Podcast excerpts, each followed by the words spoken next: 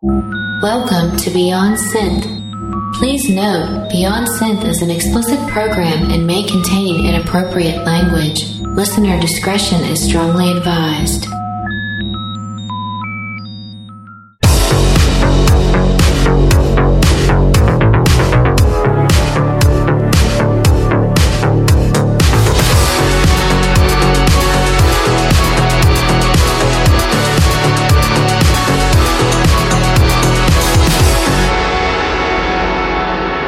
Hey there, welcome to the show. My name is Andy Last, and you are listening to Beyond Synth, episode 52.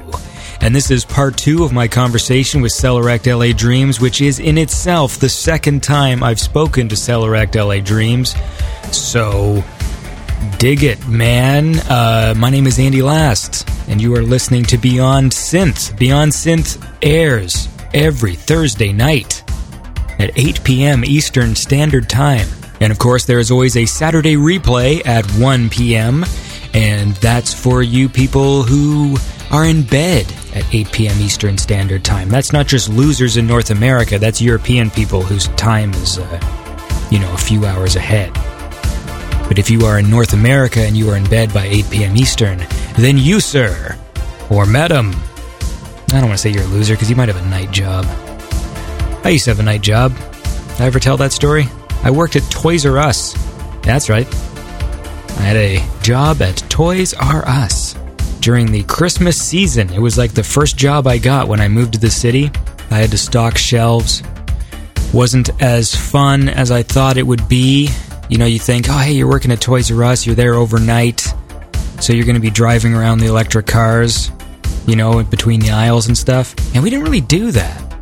It sucked. It's what we should have been doing. We did it once, and it turned out to be not as fun as I thought it would be because those cars are small.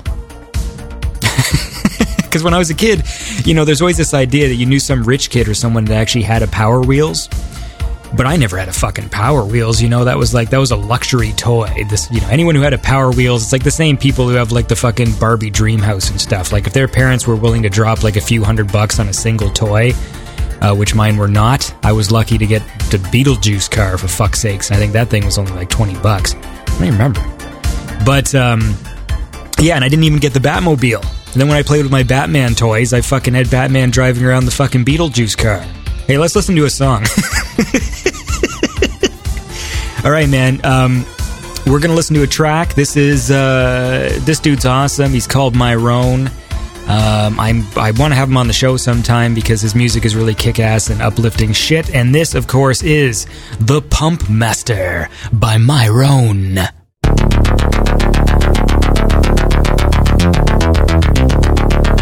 Mr. Are you ready for the? I'm definitely ready. I meet you in uh, 2.5 minutes, please. Okay? Thank you.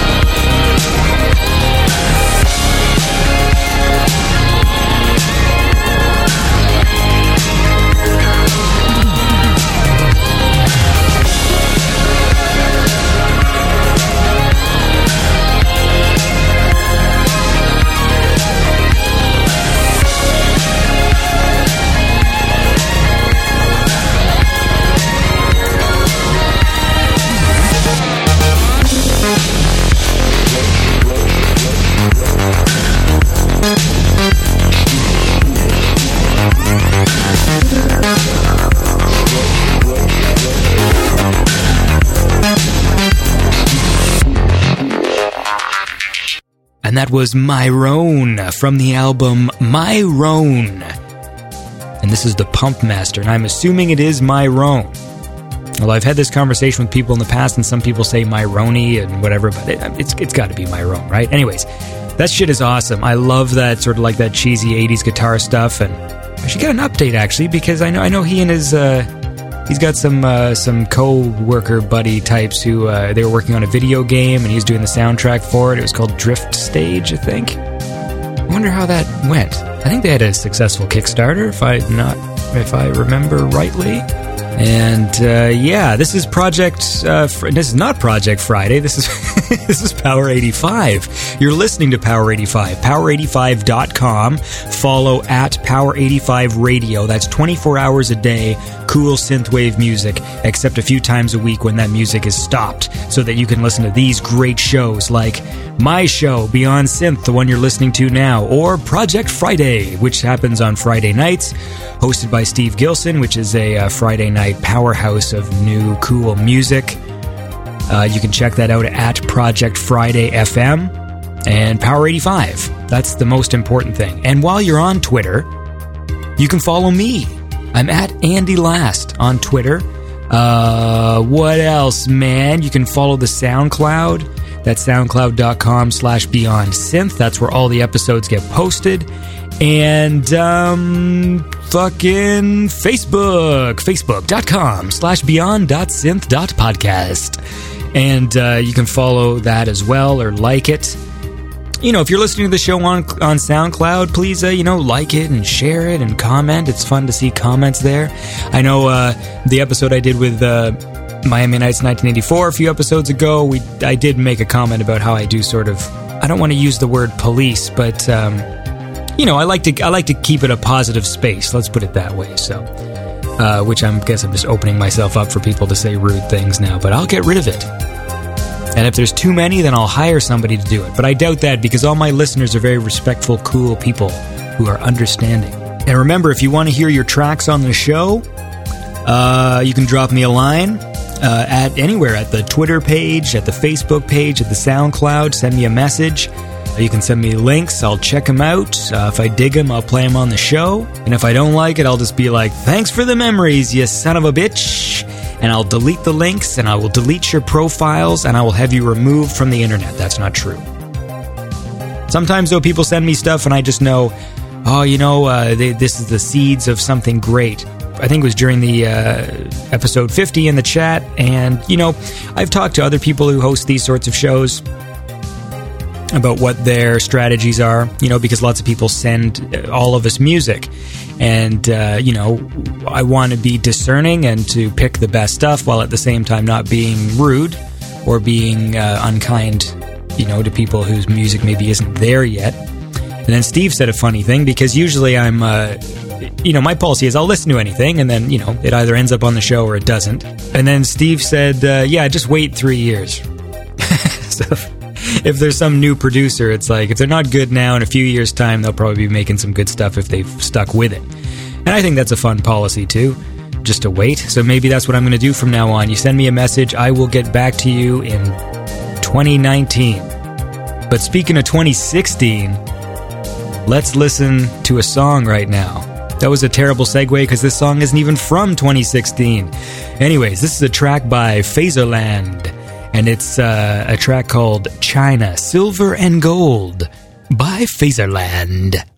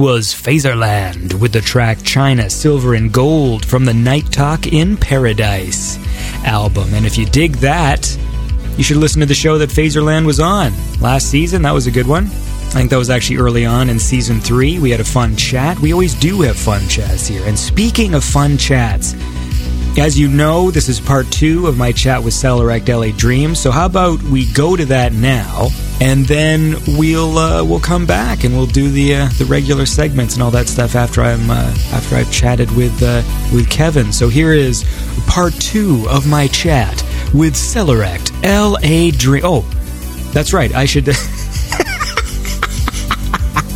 I should throw to the song because it starts.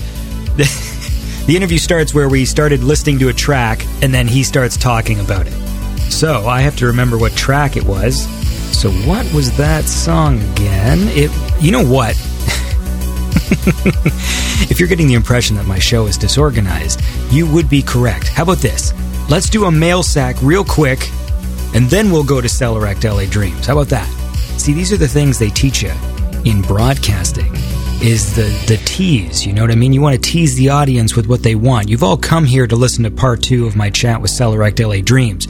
So I just I simply tease it out. I say, oh, it's it's coming up next, and then oh, but there's a half hour more of gibberish. And uh, and it's really important. Now, mind you, it's bad form to actually say we're about to go to the interview, and then cut yourself off and say no, we're not. That's not quite a tease as much as it is a. Um, I guess it's still technically a tease. It's just not a professional one. Anyways, let's uh, let's open up the mail sack.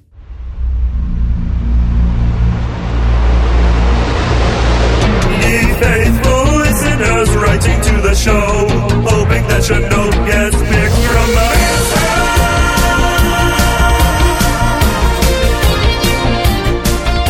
This is Blue Tengu from SoundCloud and Twitter. Uh, my question for the mail sack is What is your favorite video game soundtrack? And if you don't like video games, what's your favorite non movie soundtrack? All right, so that was a question from Blue Tengu, wants to know what my favorite video game soundtrack is. You know what? If some of you ask questions that I think would be fun for future guests to answer, I think I might play these questions again.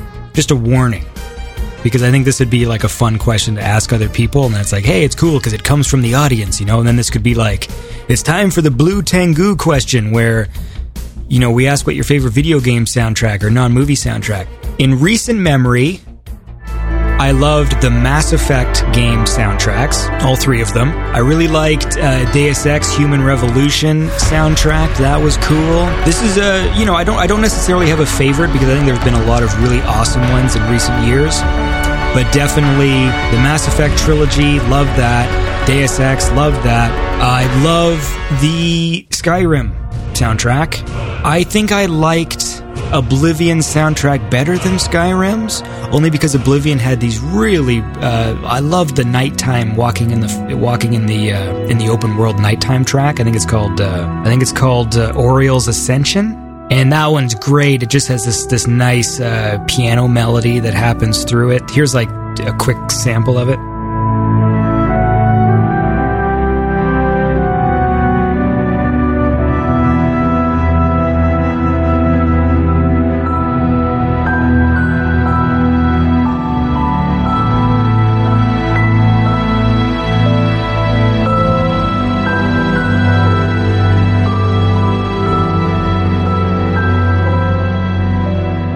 Maybe I should say that one. I'll say that track only because I didn't own a PlayStation. I was still playing with the Wii. Went to a friend's house. He showed me Skyrim. He showed me, sorry, he showed me Oblivion on his computer.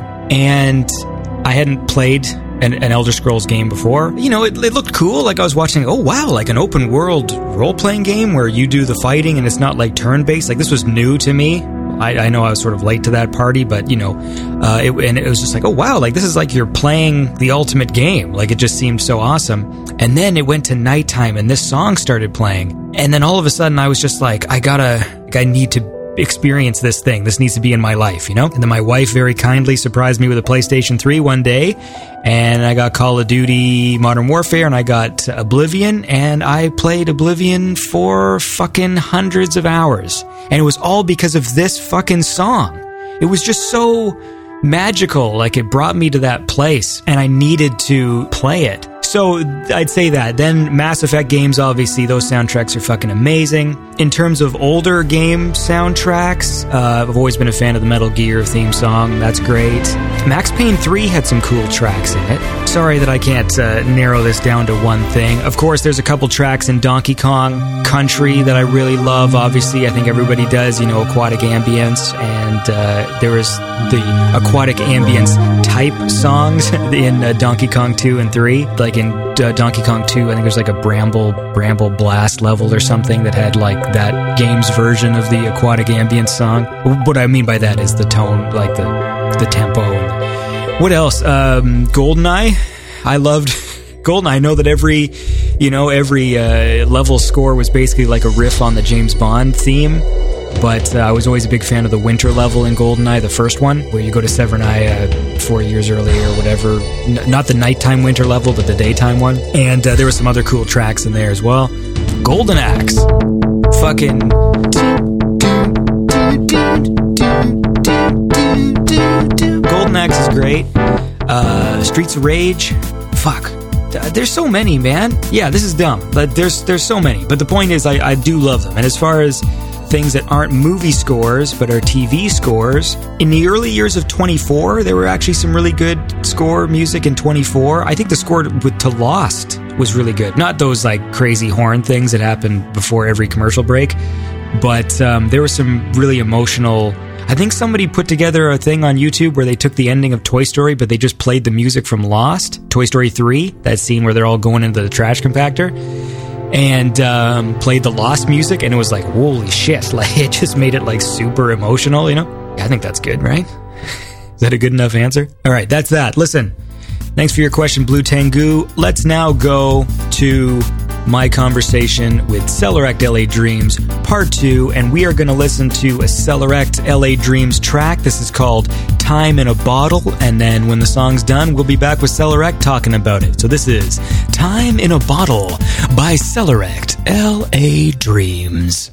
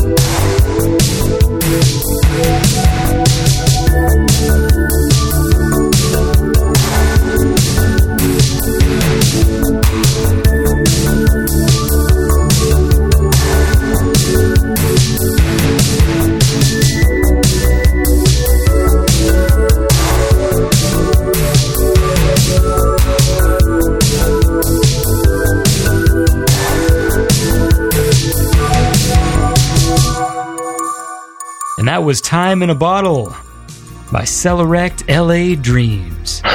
when you talk about yourself, Hmm? do you just change it to LA Dreams or do you say the whole thing? I, sometimes I just say LA Dreams, and, and um, uh, it depends on even how I'm addressed. You know, if someone says Sellorekt or normally it's just LA Dreams because the whole idea is to take the dream, the LA dream of the dream that I've lived, and share it.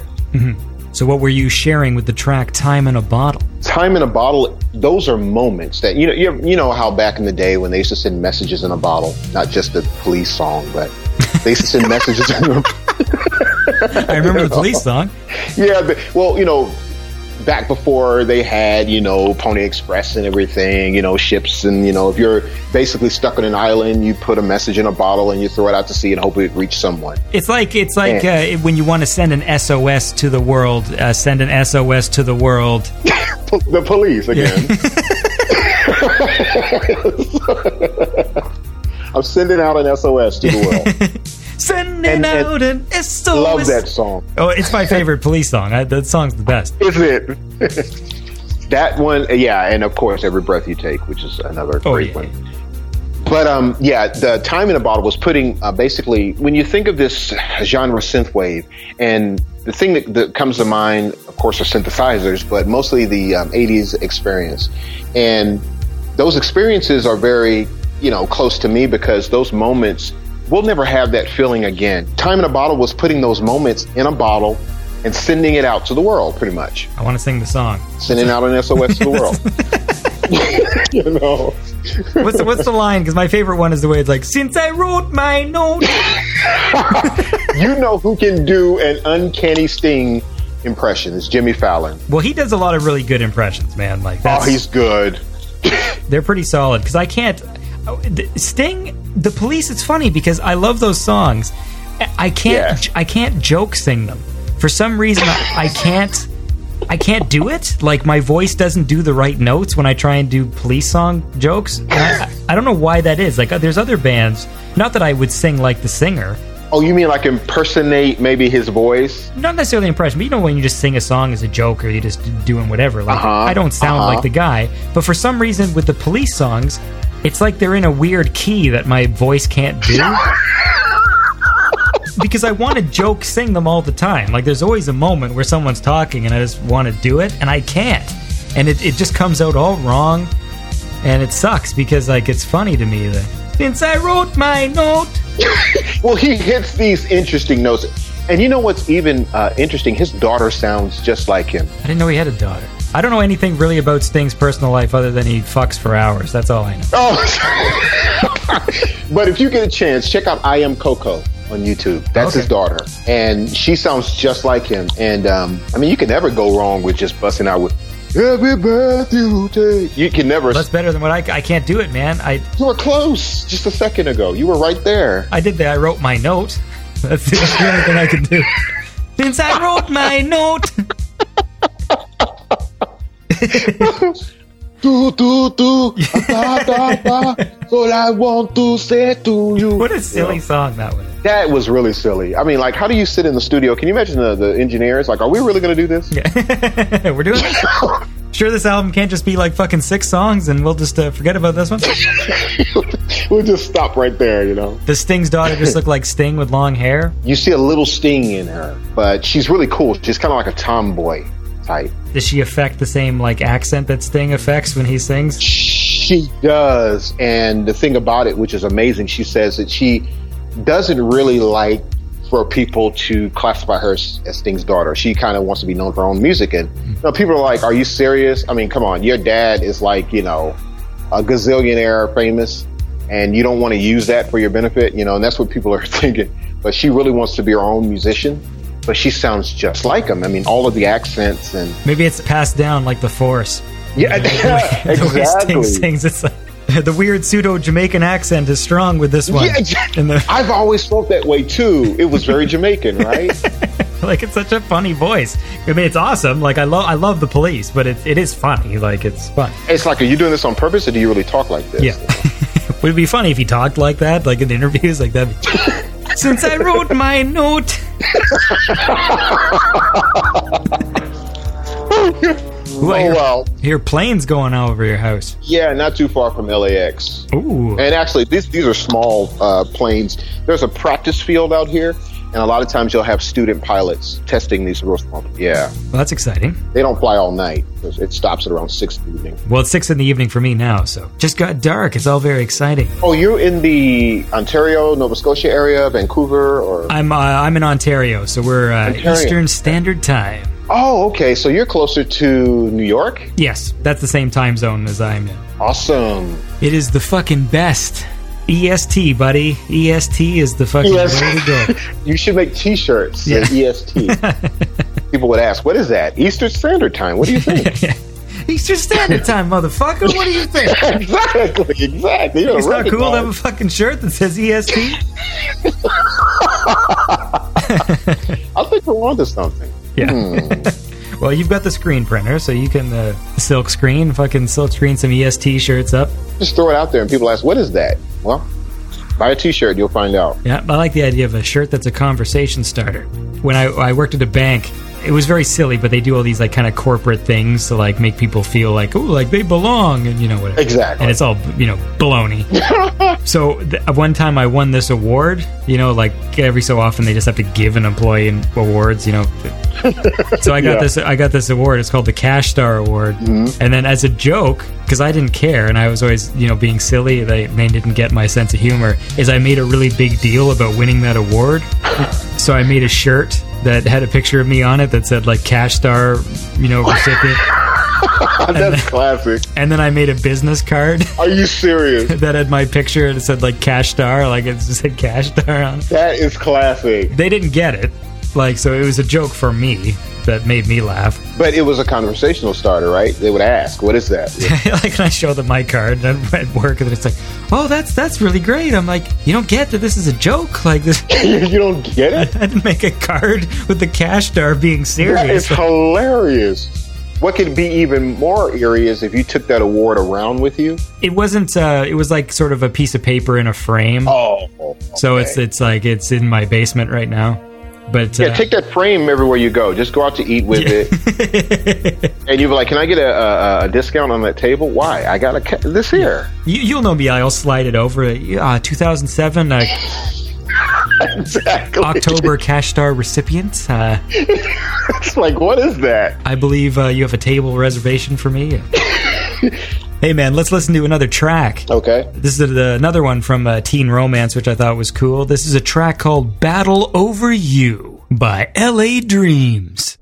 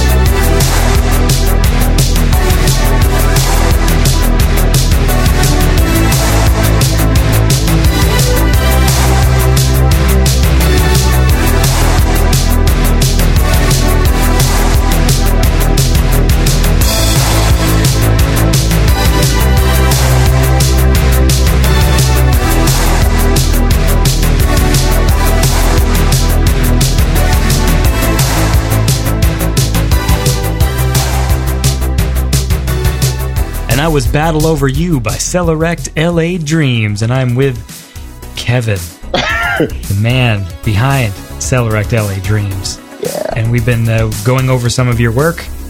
Some of uh, these albums are older. It's it's tough, right? Unless I have you on the show like five times a year, I feel like I'm always going to be ten albums behind. Oh, it's all good. But uh, it's fun to, to, to reminisce about things, especially in a in, in a scene as nostalgic as this. Yes, yes, yes. So, uh, talk to me about uh, that track. Battle Over You is almost another take on uh, Pat Benatar's We Belong. Two teens, basically, that their parents didn't want them to be together because of whatever reasons they were too young. And I wanted to do Battle Over You because it's this guy fighting for the love of, the, of, of this girl and whose protective father is like, You get out of my neighborhood, get out of my house, young man. You know. you know, say anything, you know, with the hmm. big boom box, you know, that type of thing. Okay. well, talk to me then about you know we we've had some time to digest now the Star Wars film. It's been a while, and uh, and I, I was trying just to not talk about it because I didn't want to spoil it, but we can probably start talking about it now. Although I'll still remain spoiler free. Yeah, yeah. But uh, t- what did you what did you think? I absolutely loved this movie and every essence of the film. I think J.J. Abrams took it, he took Lucas's vision and continued the saga on the right path, you know. After the Return of the Jedi, you know, when the the New Hope came out, I mean, and all, I mean, not the New Hope, but the three that came out after that, hmm. I wasn't too excited about the CGI Star Wars. And so I was really anticipating this one Yeah, because I I wanted it to go right back to you know having extras. I want a lot of real people in stormtrooper suits, not a bunch of CGI stormtroopers. I liked it as well. They did a good job. I know there's people being bitchy and nitpicking about things. Of course. I feel like ultimately, as a fan and as a nerd and as a guy who likes movies, Yeah, what I love the most about what that film did, despite all of the problems, you know, I because I didn't I didn't think it was perfect, and there's things that you know I would have changed and stuff. But ultimately, mm-hmm, mm-hmm, mm-hmm. I left the movie theater uh, really happy absolutely, and and and really excited for the next one absolutely. which I did never felt with those prequels. Like every time the prequels were over, I would just leave with this weird feeling in my stomach, just like, what the fuck? I mean, like I know I'll watch the next one, but like I don't wanna really. And I Yeah. oh, there was always this hope that it was going to be better. And you know, even when people were just kind of like, oh, you know, the third one's pretty good, it's like, no, it isn't. Like it's, it wasn't. It was just as bad as the other ones. It was. It, it, Cinematography was wrong. It's just it was all kinds of wrong. It was more like Lord of the Rings to me. you know, I'm one of those people who I think what I really liked. I liked a lot of things about this movie. Uh, some of them are spoilers that I'm not going to talk about, but I'll say like some of the, Yeah. like the the fates of the characters I liked. Yes. There was there was things that annoyed me in the prequels, and one of the main ones was that they killed Darth Maul. Yeah, so fast. Yeah, I remember just thinking, really? Like, so there's, and then there was sort of like a new villain in like each movie, and I'm like, no, like you need, you know, a consistent villain. Like that makes things cooler, you know. Yes. And I just like that when the movie was done and ended with the fucking most colossal fucking Oh, teaser yes. I've ever seen in my life. Yes. Uh, which Yes. I'm only mixed about it because it's like it was both epic and the most frustrating thing I've ever seen at the same time Yes. because I I want I like I wanted more. Like I was just like because as soon as it was happening and as soon as the music was building up, I was just like, "You assholes! This is the end of the film." Exactly. and and it, it took you on this journey where you wanted to know, okay, what's next? What's next? Yeah, And I love how they incorporated so many of the um, old, some of the characters we talked about earlier, Mm-hmm. and this, the actual spacecrafts. You know, I love seeing the Millennium Falcon, oh yeah, and I like how they've actually, if you noticed on the top, the uh, radar was more of a rectangle. right, right. Well, it used to be a circle. Because it got fucking And, knocked uh, off, man. He got knocked off exactly, and I love how all of that was played in. I love seeing Han and Chewbacca and R two and C three PO. It was just awesome. It was awesome. yeah, no, it's a, it's a lot of fun. I really like the new cast. I thought they were all good. Yes. and I and I'm looking Oh, yeah. forward to having their characters sort of fleshed out a bit more because some of them, uh, like uh, like Poe Dameron's character, like I like Yes. him, like he he was like a charming character, but you also don't really know a lot. So hopefully, like they, you know, flesh him out in a later film. Yeah, and I think they will because it's interesting how you know he and his little robot. What's his name? Oh, B8 or BB, BB-8. BB-8, and how he came in and helped, you know, and and, and Finn and his whole story. And I think that it was really cool how they all met. Yes.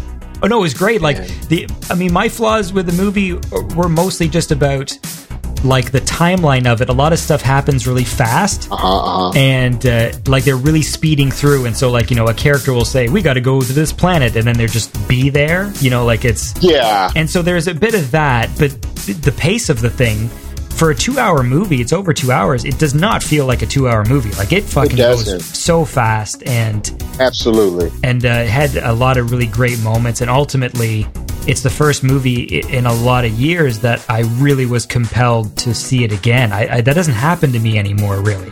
Yeah, yeah. That's what I like because even the movies I liked a lot. I mean, I think you know, like I saw Dark Knight twice because I was like, "Well, this is incredible." Yeah, that was very good. But even the but even the Dark Knight Rises, you know, I watched it once and was like, eh, okay, you know, I'm done. Yeah, I got it, I got this. And Yeah. uh, the, the last Avengers movie, I was like, oh, okay, you know, fine.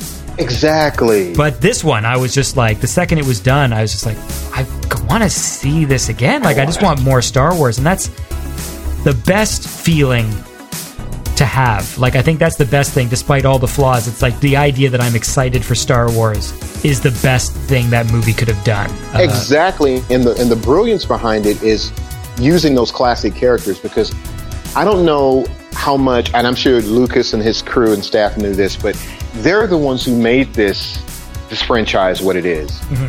and to see them back that was really the thing that, that got me into it and even with uh, daisy i believe the, the, the newcomer she was absolutely awesome i read a little bit about her backstory and she's you know, her roles that she had in film were very minimal before this. Yes, which is great. Again, that's another Yeah. nice thing. Is like hiring. I mean, because I do, I do recognize the cast. Like I know them from stuff, but um, it wasn't quite the same as you know, like having Ewan McGregor as Obi Wan and Liam Neeson and stuff. Like it, it was a different thing. It's like they're not unknowns. Yeah. Because I mean, I, I've watched the show Girls and stuff, so I knew uh, yeah. uh, Buddy and uh, Finn. I've not seen in anything. He's the only one who I, I, I hadn't seen in something. And I think he does a lot of UK films, if I'm not mistaken. Yeah, Um, but, but he was good too. What I liked is that they yeah.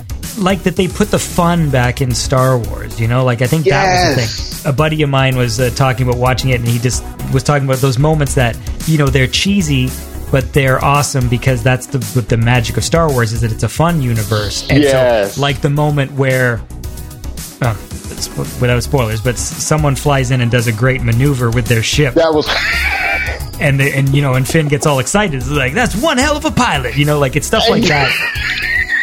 exactly. It's cheesy, It but it's cheesy. but it's fun because it, that's Star Wars. Like that's the same as uh, hey, I got one. Don't get cocky, kid. Like it's it's that same kind of exactly. Yeah. You get it. And that's exactly it. All the yeehaws. It was all part of them being space cowboys. Mm-hmm. That's what made the movie so great. that aspect of it was wicked. Well, let's um we we can talk a bit more about it, but let's listen to another track. Sure. Uh, now we're up to uh, the album Machine Wired, which was the first album I heard of yours. So that's this is where I came in. Oh, awesome. Awesome. Awesome. Because yeah, when I discovered Sellorekt LA Dreams, when I was doing like my synthwave discoveries, uh, Machine Wired was the the first one I heard. So let's listen to a little track that I dig called "Modern Touch" Oh, okay. by Sellorekt LA Dreams.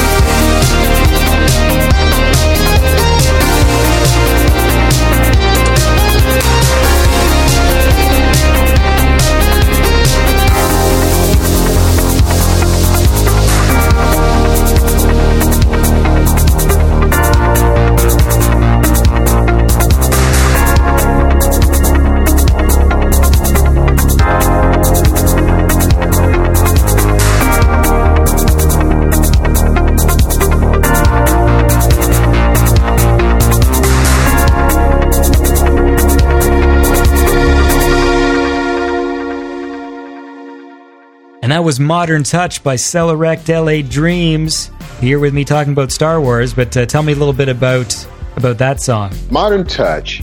I remember when I put that song out, it was more of a kitschy type song. It was it was like one of those songs you hear like in a um, I don't know if you remember the movie Gymkata or American Anthem.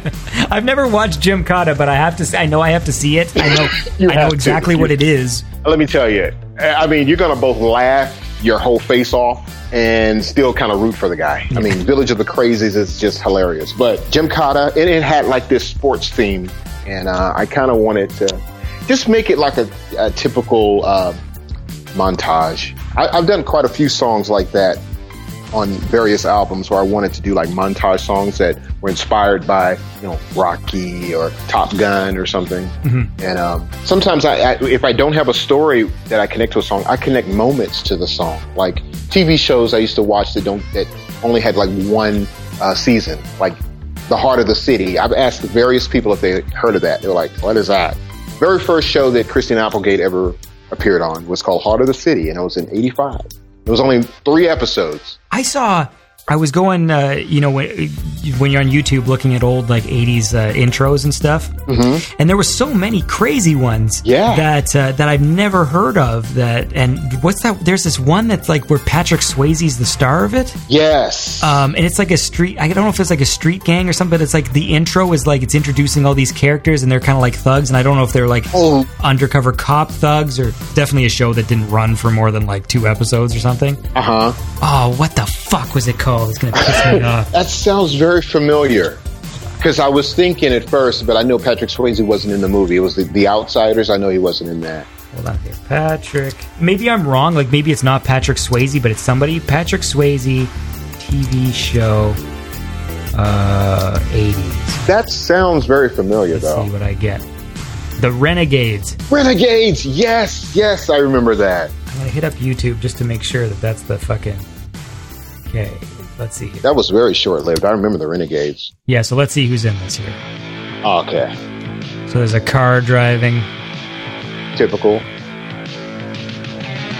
Patrick Swayze as Bandit. Yeah, you're right. You're right. That's I do remember that. I mean, there's so many cool shows that came out in the '80s. I mean, that had cars in them: Hardcastle and McCormick, Simon and Simon, uh, Magnum PI, and of course Knight Rider. What a fucking amazing intro this Renegades is, man. Yeah, It's got the yeah. gang walking down. It looks like it's sort of slightly uh, the Warriors inspired. Oh, there's a chick. Tracy. Hold on. What the fuck's her name? Hold on. I gotta, I gotta pause that. I, I, don't Okay. who- I don't know who she is. I don't reckon. Tracy Scoggins. Oh wait, I've heard of her. Tracy Scoggins. She didn't do much after the '80s. So maybe Patrick Swayze's the only guy I reckon. Oh no, it's got uh, fucking uh, Kurtwood Smith as Captain Scanlon. Oh, okay, he was in there. I feel like I'm gonna see other Warriors, but that's just because this is so Warriors inspired, like the intro. Warriors inspired. Yeah. Warriors, can they come out to play? Sully is amazing. Yeah. That uh, yes. I love that actor so much because in everything uh, uh, he's in a lot of movies that I really love. Like Uh, Commando. Commando, and The Crow. He's amazing in The Crow. he was in The Crow. He was amazing in The Crow. Fucking, uh, there ain't no coming back. He said, he says so many great lines. Like he's fucking wicked. What's his name again? Yeah, Fucking, uh, What is that guy? He reminds me of like a bizarro Michael Douglas. well, he's also in Twin Peaks as well. Twin Peaks. He was in Twin Peaks. That's why I remember him. Yeah, he's he's in Twin Peaks, fucking Commando, The Crow, Warriors. Um, he actually played a really funny part in uh, Louis C.K.'s television show. Uh-huh. Uh, he plays like uh, his psychiatrist Yeah, yeah, yeah, yeah. in just a few episodes, but he I didn't even recognize him at first because he looked so old because he had like this like really white hair. Exactly. Uh, and at first I was like, oh, it's fucking.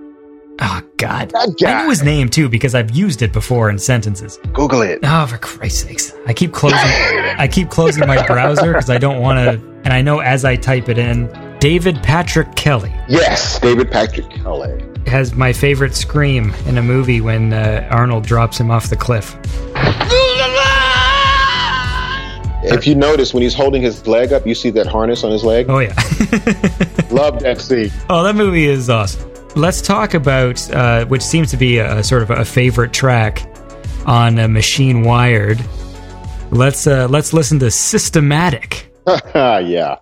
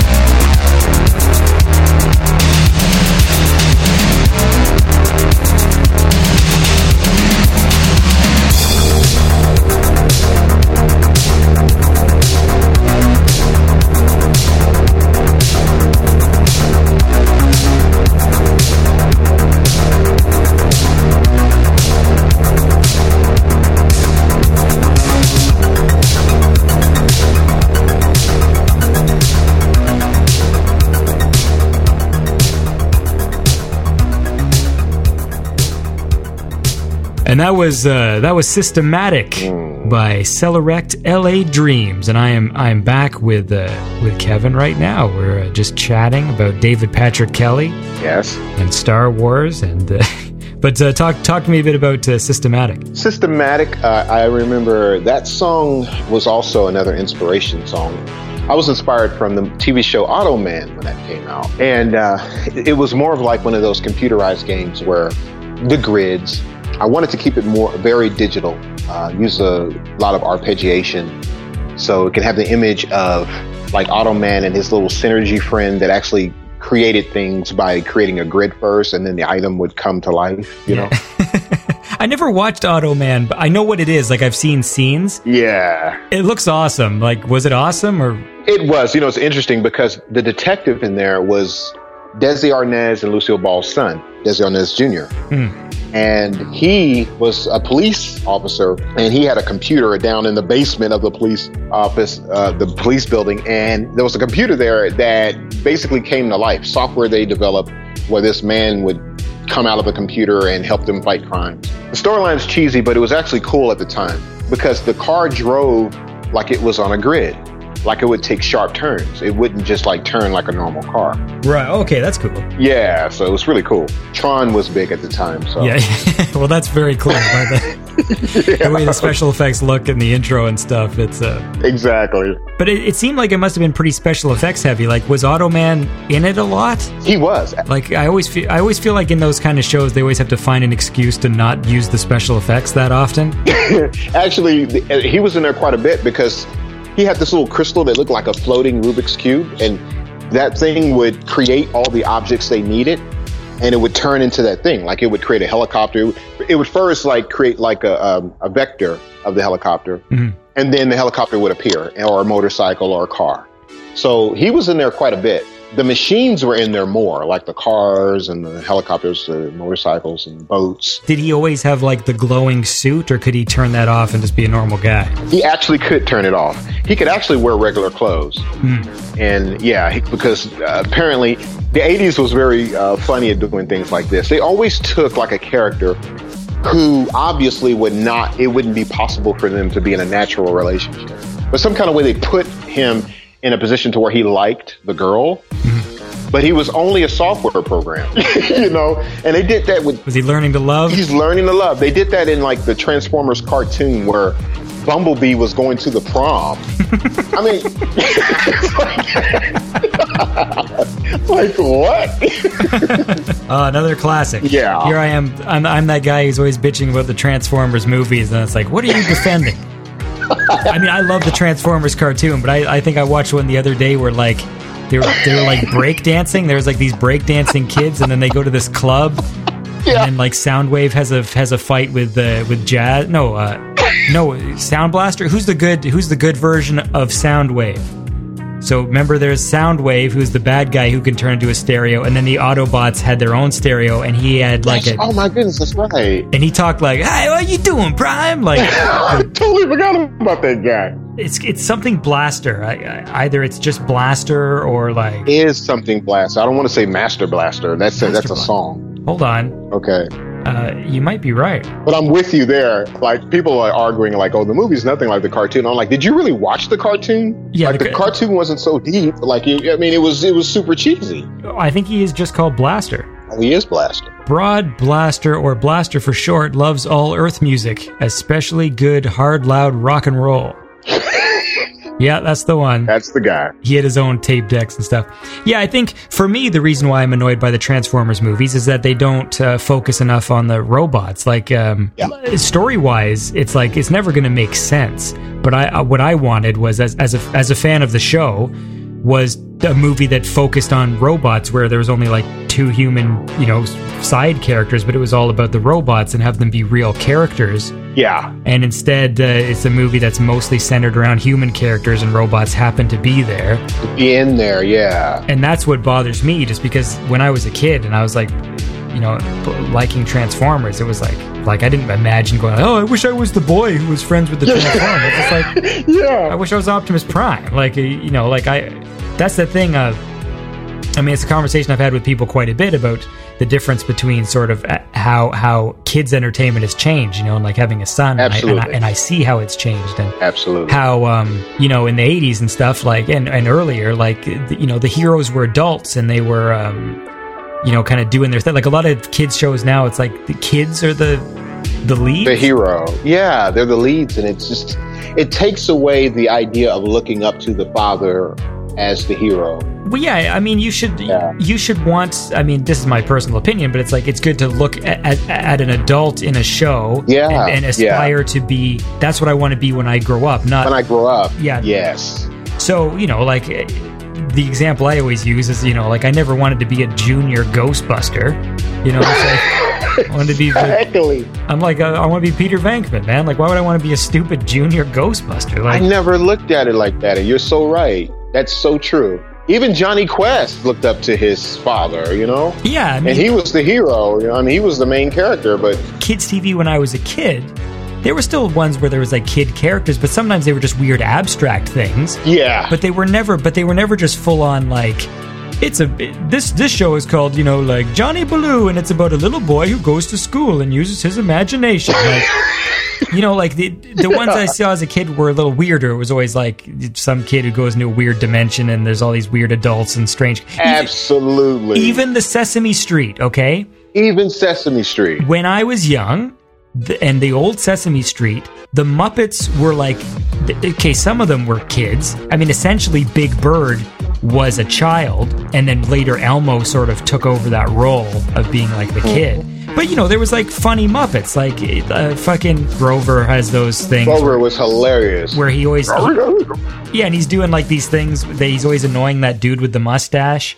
Oh, with the uh, uh, eggs, he always brought out the wrong food. Yeah, and then uh, Yeah. they still do that one. I think I saw a newer one, which was which was kind of Uh-huh. funny, but they don't do it very often. And like Oscar the Grouch was always my favorite, and Cookie Monster, Yes. and, and Ernie and Bert and stuff. Like Ernie and Bert weren't children. Like it's very different now because all the Muppets are children. Our children. So like they all talk like kids. They all there's even one character who who talks with like that that child speech impediment of like not pronouncing Really? his R's and stuff. He's called Baby Bayo, and it sucks because like for me like I always loved the hu- even the old ones. Like you can get some DVDs that have like old uh, Sesame Street from the se- like the 70s and 80s, right? and um, it's different. Like it's just funny remembering, like oh yeah, like all the Muppets were they had like bigger voices, like they were like more adults. Like they all now have like they all talk like children. They all have like scratchy, weird, annoying voices. I think and that also had a lot to do with the fact that when when Frank Oz was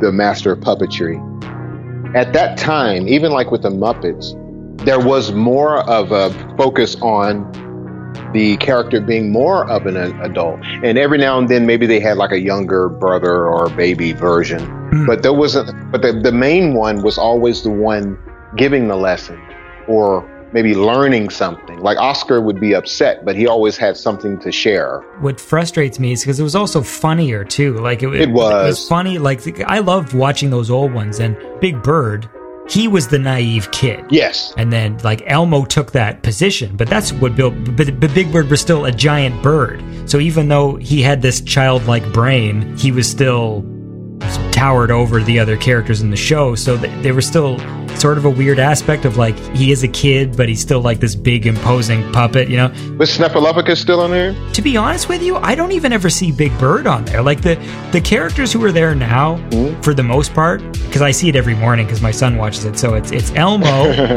and then there's this magical one called um, Abby, mm-hmm. who who like has magic powers, and then there's Baby Bear, and they're the the three that seem to be there the most. And then there's one that speaks like with a really thick Spanish accent, mm-hmm. but essentially they're all they're all kids. Mm-hmm. And then like Oscar is rarely there.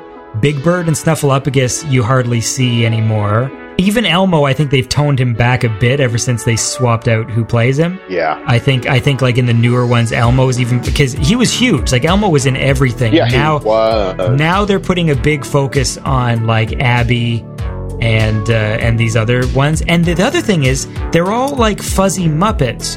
Whereas like the in, in the old things, That's so true. there was a lot of puppets. You know, like there was a lot of characters who were supposed to be like people, but they're puppet versions. But they're puppet people, yeah. And um, you know like Guy Smiley, and there's ones that like that that featured a lot in the show, and those are gone. Like th- those are very rare. They they only use them now if they're doing like movie parodies or something. Like they'll have like the the kind of the people puppets. Yeah. But for the most part now they're all like fuzzy creature Muppet things, and they're all kid ones. What about the Count Dracula? Is he still there? One, two, three. Uh, uh, uh. I think I saw one with him. Like the old characters are really not in it a lot. I mean, I know his voice has changed because the guy who played him died, Yeah. but it's changed a bunch before. Because if you watch the Sesame Street from the '70s, Those were the best. a lot of the voices are completely different. Like it's really bizarre. And fucking Big Bird looks insane in like the first. watch watch clips from the first season of Sesame Street. Have you seen what he looks like?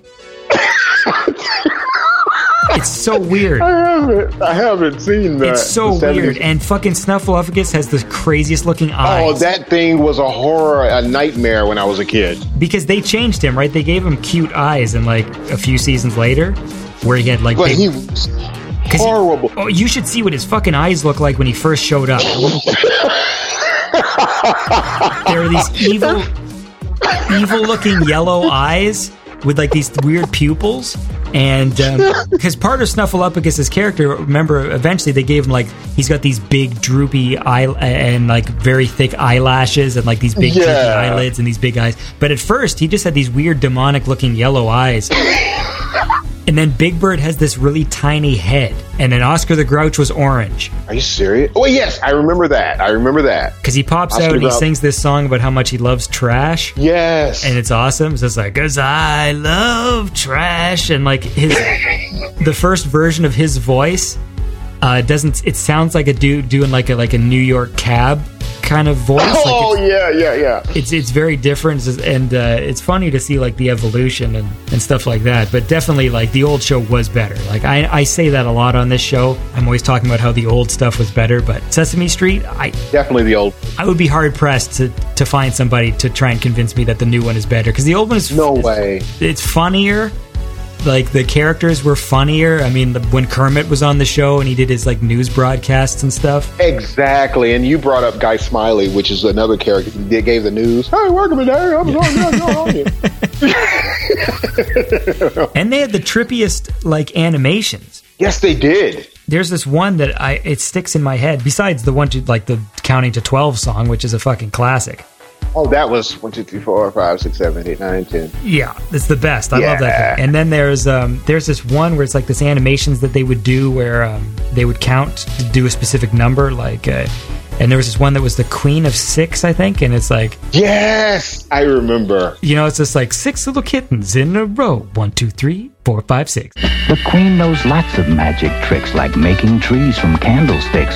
One, two, three, four, five, six.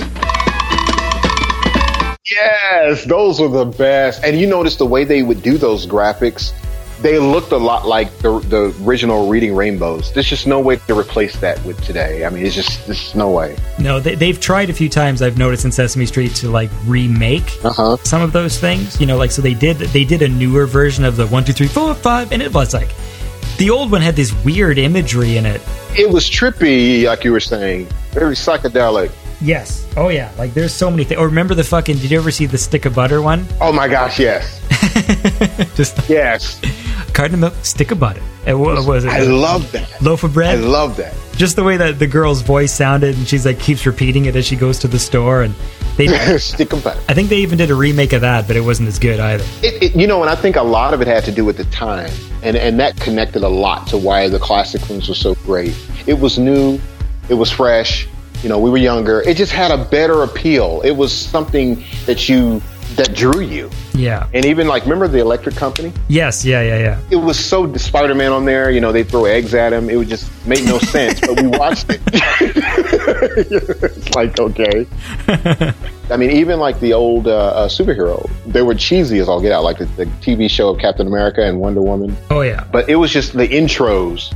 Wonder Woman, you know, just it was great. I love that they keep resurrecting that song like they play it in the Lego game whenever Wonder Woman shows up. And the, it's uh, yes, they did. I, I wonder if they're going to try and sneak that into the movie somehow as like a That would be hilarious. an Easter egg. I bet you they will. That seems like a fun gag they would probably. Something they would do. The Spider-Man movies, they always found an excuse to have someone singing the song. Yeah. They're bound to do something, but uh, I don't know. Anyways, man, we should probably wrap this up Uh, yeah. because we've been we've been talking for a while here. But how about we end on a track? Okay. So we're, we're going to move forward to the album Ocean. Yes. And uh, although this is sort of an ironic track to end the show on, but uh, talk to me a little bit about the track opening, and then we'll and then I'll play that song, and then we'll uh, we'll end the show. when I did the Ocean album, uh, of course, that whole album was pretty much inspired by uh, the beach. And opening was a theme. There was a, a show that came on in 1988, 89 called Nightingales.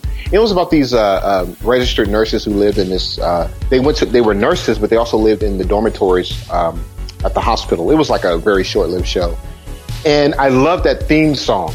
And when I I wanted to create a song that would give me that feeling, and I titled it "Opening" because it reminded me of how the shows used to open. You know, they, they actually had openings for the show. It, just, it didn't just come on. You know, and so that that's what that was about. It's just basically about.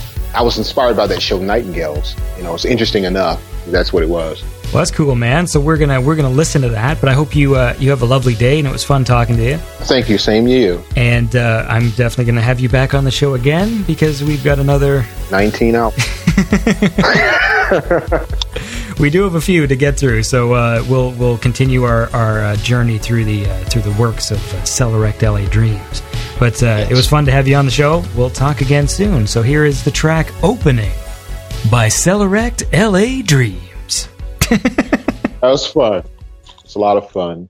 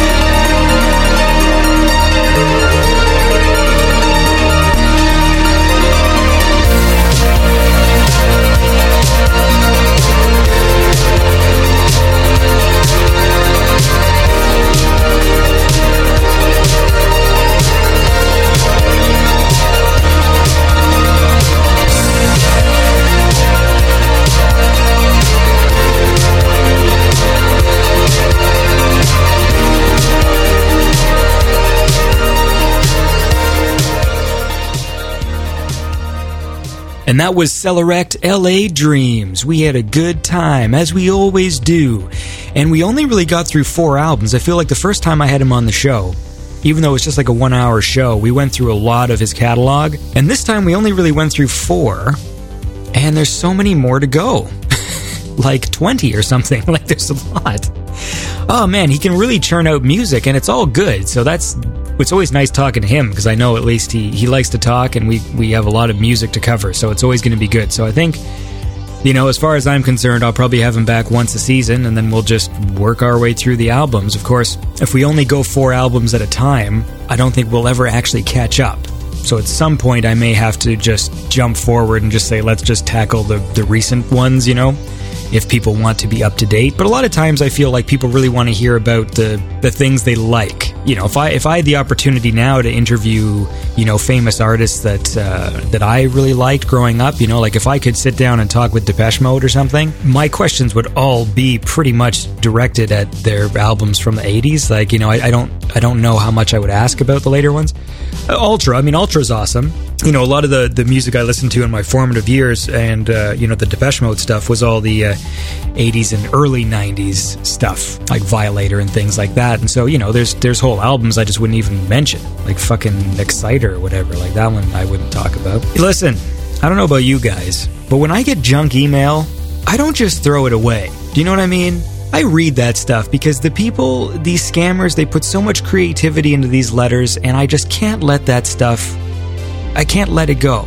It cannot pass me by. So when I get junk email, I like to read it in a little segment I like to call Andy Reid's Junk Email, cue the theme song.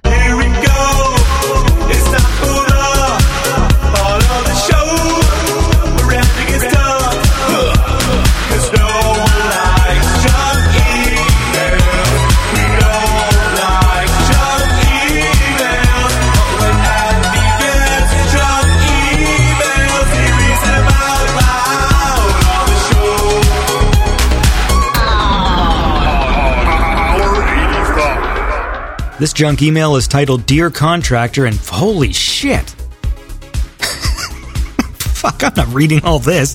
This thing's like fucking two pages long.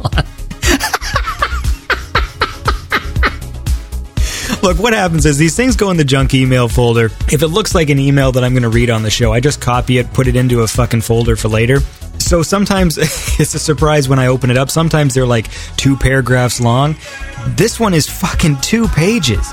So I may edit. I'm just going to read the whole thing and I might edit it later. Or maybe you're about to be incredibly bored by some stupid fucking junk email. Dear contractor, after waiting to hear from you or your Nigerian partner for a long time now, I decided to make this direct approach to you as my new resolution in other not to let it be as if I have anything in mind against you. what? I guess you're not supposed to read these sentences verbatim. I decided to make this direct approach to you as my new resolution in other not to let it be as if I have anything in mind against you. What the fuck does that mean? like you're gonna go into business with a dude who's that unclear. I do not know if you have asked yourself why each time the release of this fund is approved, all of a sudden, the payment will be stopped, or one problem or the other will come up. If you have not asked this question or you do not know, this is an opportunity for me to tell you. I should also point out that this letter is written in all caps. So pretend that it's this uh, this Nigerian prince yelling at me. Some time ago, your Nigerian friends, I mean the people that introduced you to the project, approached me through my dear wife, who work with the Ministry of Finance and requested me to assist them conclude a money transfer deal that they had with you.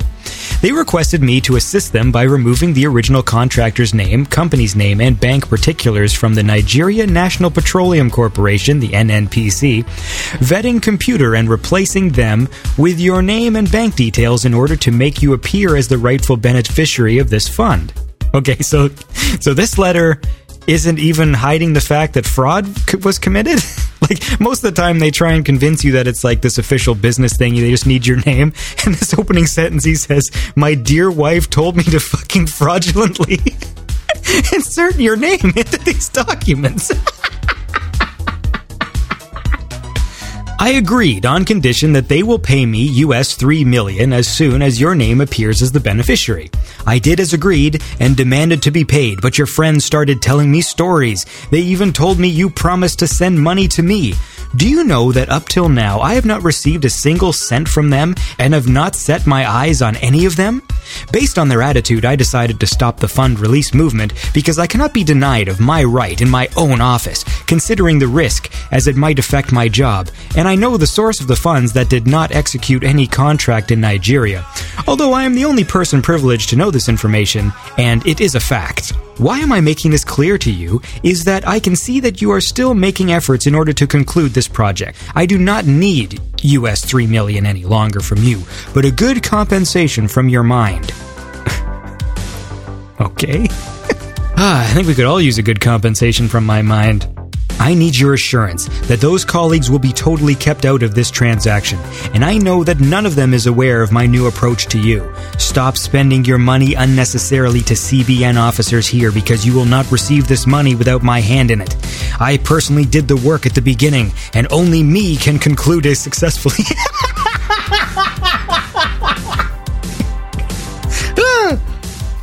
Fine. All right, this is awesome. Finally, I need your promise that no official of the Central Bank of Nigeria will be aware of my involvement in this transactions. Because of my position, I want you to reassure me that you will be willing to compensate me and that you will assist my wife to establish a foreign account in where my own percentage will be lodged. If you agree, I will send you a KTT fund release approval documents for your endorsement, after which your bank account shall be credited within 48 hours through Government of Nigeria Crude Oil Reserve account. I am a man of my word, and if you are ready to conclude this business with me, contact me immediately so that we can have a chat over this issue. But if the reverse is the case, do not bother yourself to reach me and forget about this full payment of 22.5 million. Note that the fund will be released to you through our crude oil reserve account. Awaiting your prompt compliance and my best regards to your family. Yours sincerely, Angry Funcho Kupolukan. Seems legitimate to me, man. I don't know. hey, let's listen to some Stellar Dreams. How about that? Here's a track called Dance for Yesterday off the Audio Love EP.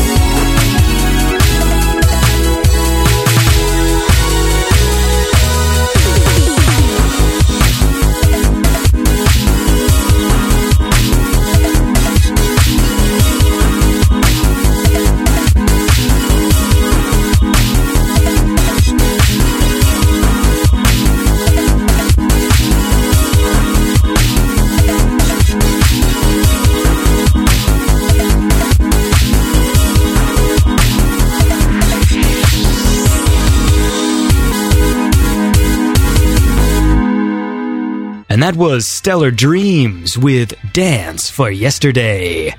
From the Audio Love EP, that's a cool song. Stellar Dreams are cool. I should have them on the show. I know they're from Malaysia, so I'm not sure what their English is like, but, uh, you know, we can always fake it, man. We can just script the whole thing in advance. Oh, yeah, and I forgot to mention earlier that if you have questions that you want to send into the mail sack, you can send them the same way you send me tracks, just uh, through the Twitter uh, the SoundCloud message or Facebook page or my actual Facebook page. There's two, right? There's the Beyond Synth Facebook page. You can send stuff there. And if it's a mail sack question, just title the message mail sack. And uh, you can also record an audio mail sack as well if you want to. So if you want to send me an audio file of you asking a question and I'll play it on the show. Originally, I did have a whole bunch of people send in audio questions, which I was going to read on a previous episode. So now I think I'm going to parse those out over the course of the next few episodes and then build up to uh, build up to nothing i guess. I don't know what it may not be evident to you as we are sitting in episode 52 but i clearly have no idea what is going on. But i do know what's really cool and that's laserhawk. And he's got a little album called visitors. And this is a little track called shoulder of orion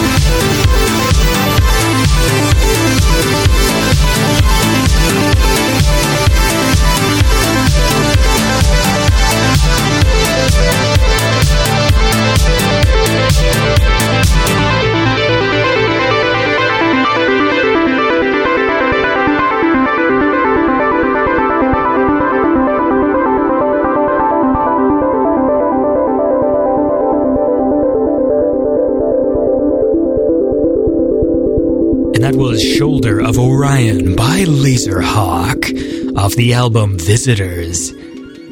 Laserhawk is a cool guy. Makes some cool music, and I guess there's a new album coming out according to, to him. And Miami Nights 1984 said there's that's one of the things coming out this year, so that's exciting. And I actually got to listen to some of the tracks from Laserhawk's upcoming album because he sent me some previews last year and they were pretty cool, very different. So it's going to be interesting how people receive it because it's sort of a slower paced kind of thing, but but the quality was there and it sounded cool to me, so I was happy about it. And I'm a pretty discerning guy. If there's one thing I like to do, it's to discern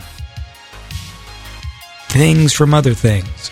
Oh, yeah, we're also starting a new feature on the show where uh, listeners, just like you, buy and send me arcade controller joysticks for computers so that I can use them with uh, the arcade emulator and play some games, all right?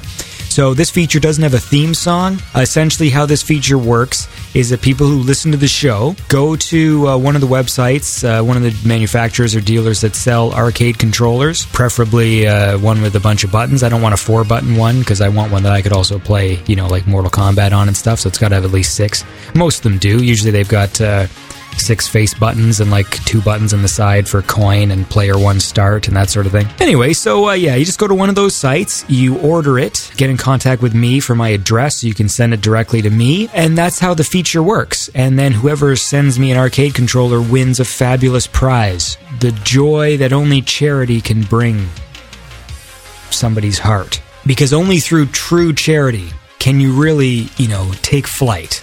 And to that end, I'd like to play a track by Magic Happened from the album The Ballooner Takes Flight to get you in the mood. So, this weird uh, synthy 70s vibe reminding you, subliminally telling you to buy me an arcade controller. This is Magic Happened with the track Thermosphere.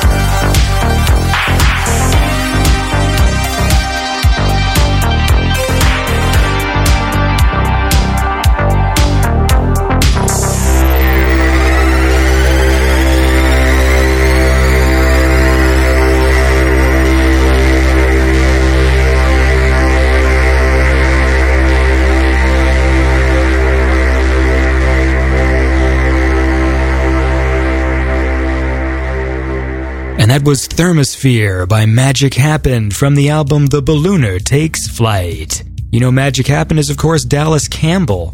That's right. He's got a whole, he's got a few things going on. I think whenever it's Magic Happened, that's because that's more of a collab with another dude who visits him. Hey, you know what? Go back and listen to the Dallas Campbell episode where he talks all about it. The more episodes go by, the more people from the scene I have on the show. Talented people, people who you should check out their music. And if you dig it, go through the back catalog of Beyond Synth and listen to some of those shows because there's lots of really cool people on it. And you know I like cool people. Anyway, I think that's all I got for this week. All right, so I hope you enjoyed yourself. We got lots of great shows coming up. I'm happy about them. They should be entertaining. They should give you the, the joy you seek. If you are seeking joy, as I am, and I hope you guys have a lovely day, have a lovely weekend, a lovely night, a lovely rest of the week, which is two days if you're listening live, or if you're listening to the Monday when I post the shows on SoundCloud, you got a whole week. And no one likes Mondays, not even Garfield. Especially not Garfield. I remember Garfield from when I was a kid. I don't think that's a reference that really uh, resonates anymore. Anyways, you guys have a great day.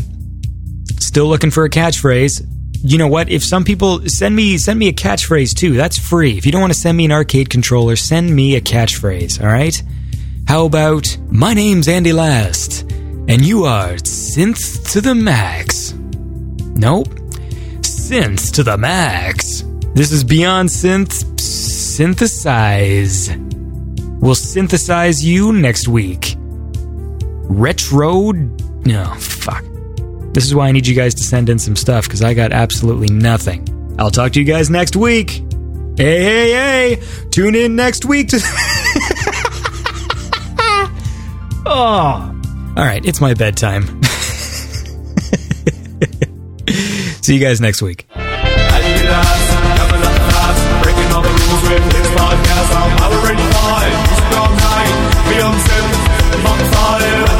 On the Metro, this is a go and let you run away. Your temper will make stay. Yes, that's all they know.